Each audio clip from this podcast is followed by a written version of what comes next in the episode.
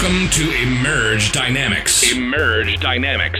The podcast for those who manage and invest in middle market private companies across the globe. Globe. We're telling the stories of the unsung champions who take enormous risks every day to weave the fabric of our societies. Those visionaries who serve our communities by delivering products and services to their customers in better ways than they could have otherwise had. Those who collectively, from the multi trillion dollar largest market on the planet, and create the jobs that feed more families than any other organization could ever hope to.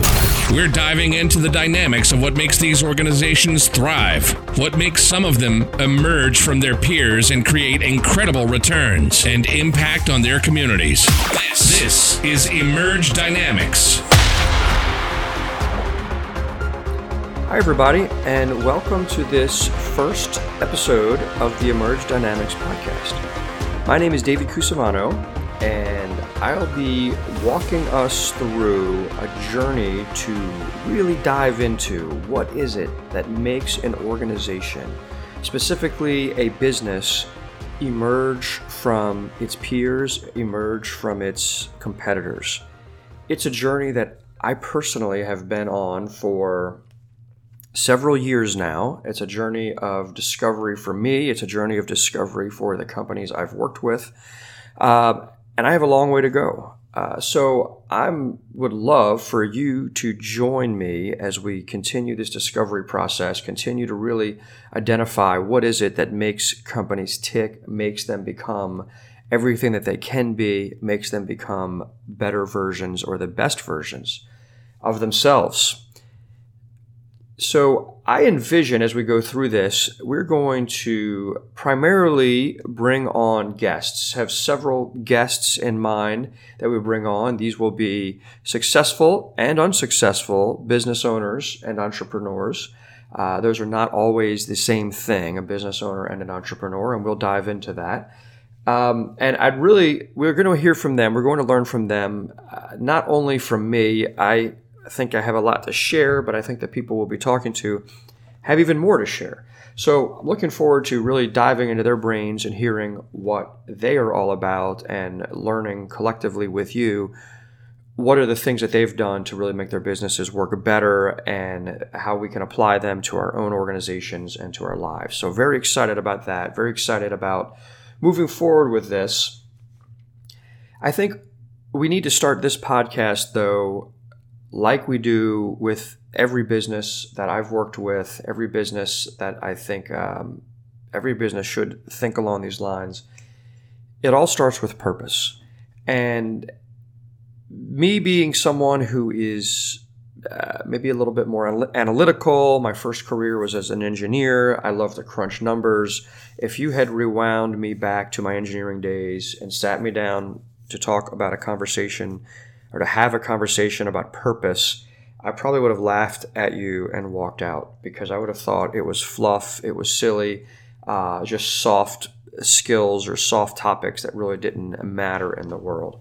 Uh, I think differently now. I think the soft topics are actually the most important. Those are more the human topics, and we are all human. And so uh, today, I understand that the purpose of an organization is actually paramount. Um, I'm going to start off by quoting something that was published in Harvard Business Review a couple of years ago. And it is a uh, review of a study that came out talking about the connection between purpose and profit. So here's what it says. Let's read it and then we can discuss. This is the purpose profit connection. Lots of companies give lip service to having a mission a goal beyond bottom line results. A new study attempts to find a link between employees' engagement with their company's mission and firm financial performance. Researchers analyzed 450,000 survey responses collected by the Great Place to Work Institute from employees at 429 U.S. companies, probing whether people feel their work has meaning. Quote, the actual purpose of the company can differ wildly, quote, the researchers write, quote, all that matters for our study is that it focuses employees on a goal beyond profit maximization, close quote. Uh, a little bit further down, they distinguish bet- between different types of purpose, and they talk about a purpose clarity uh, organization. And this is one where managers excel at communicating how employees' work contributes to the mission. And, quote, they found that purpose clarity firms had better financial results and that middle managers and professionals' views drove those results. Why? Effective middle managers who buy into the vision of the company make daily decisions that guide the firm in the right direction. Close quote. I think I got some of my quotes in the wrong places, but you get the idea. I wanted to kick off with reading about this or reading this because it really highlights the importance of having a purpose in the workplace and it ties it to financial performance. This isn't the only article. There's numerous. Uh, there are numerous places you can see data about organizations that embrace a purpose and how they become more profitable. I want to be sure to highlight, though, that we should not become, we should not adopt a purpose so that we can make more money. It doesn't work that way. We should adopt a purpose because that's what life is about. Uh, that's what business is about. I believe that a business is the ultimate social enterprise. We hear a lot about social organizations, social enterprises. Businesses, when run properly, are the ultimate social enterprises. A business can only make a profit when it figures out what the people in its community need and it figures out how to get it to them at a better price or a better quality than the people in the community could have gotten on their own. That's why the people in the community will part with their money uh, in exchange for whatever product or service the business is offering. It's because the people in the community, the customers, are better off.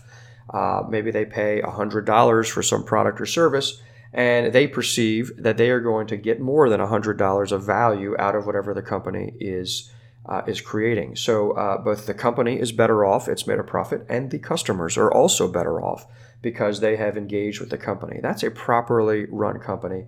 It's the ultimate social enterprise. For those of us who have been entrepreneurs, who have started organizations, as you know, you can't spend your nights thinking about just how to make more money. You need to spend all of your waking hours trying to understand what is it that people in your community need people in your target market. What is it they need? What is their pain point?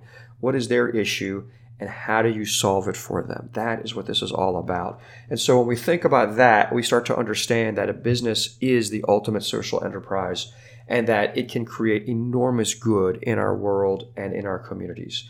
So that's the lens through which we'll be looking at business as we unfold our journey here.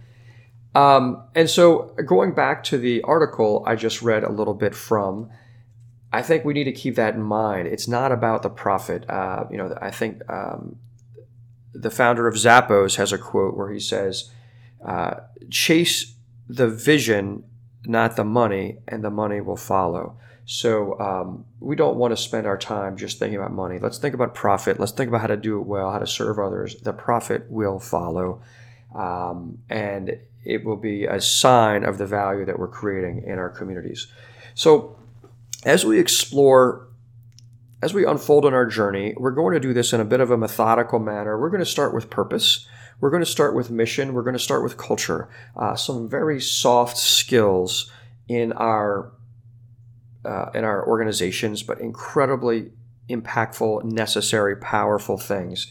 And without getting those right, it doesn't matter how well we figure out a business plan, how well we figure out our financial metrics. Financial metrics are things that I personally am biased toward because I just uh, I, am I'm, I'm kind of an analytical person. I like that kind of thing, but I fully recognize that they're meaningless unless we have an organization with a purpose. So uh, we'll be bringing in some guests. Our first guest is going to be my business partner and uh, occasional co-host uh, of this podcast. His name is Eric Wingirder. Looking forward to having him. He'll be with us next time to share with us some of his philosophy about how to really from a management perspective, how to really align an organization uh, around very strong values. He has a system he's worked out called Veritas. He'll tell us more about that. He says it way better than I do, so I want to let him uh, dive into that. But he has great experience as a CEO, CFO of an organization. He's led an organi- organizations through numerous transactions. So he has a lot to offer as far as experience. So we're looking forward to hearing from him. I hope you'll join us. I hope you'll stay with us on this journey. Looking forward to so much more.